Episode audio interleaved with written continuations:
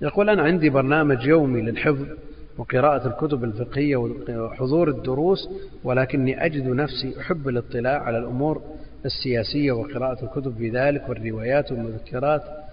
آه، هل في ذلك معارضة ودنو همة في أخذ؟ على كل حال الاستجمام بمثل هذه الأمور يعني بقراءة كتب التواريخ والأدب والاطلاع على بعض الأخبار لا بأس لكن أن يصرف الوقت كله لهذه الأمور لا. لأن بعض الناس عنده استعداد يقرأ عشر صحف في اليوم. منذ أن ينتهي من الدوام أو من الدراسة إلى قدوم النوم.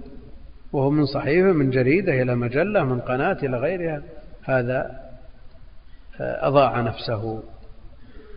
والصنعاني لما قرأ النخبة ونظمها في يوم واحد في مئتي بيت تصور نفسك مثل الصنعاني ما جاب محال 24 ساعة اليوم.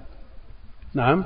طالعتها يوما من الأيام فاشتقت أن أودعها نظامي فتم من بكرة ذاك اليوم إلى المساء عند قدوم النوم. بعض الناس من المساء إلى إلى قدوم النوم هو في هذه الجرائد والمجلات والصحف والقنوات.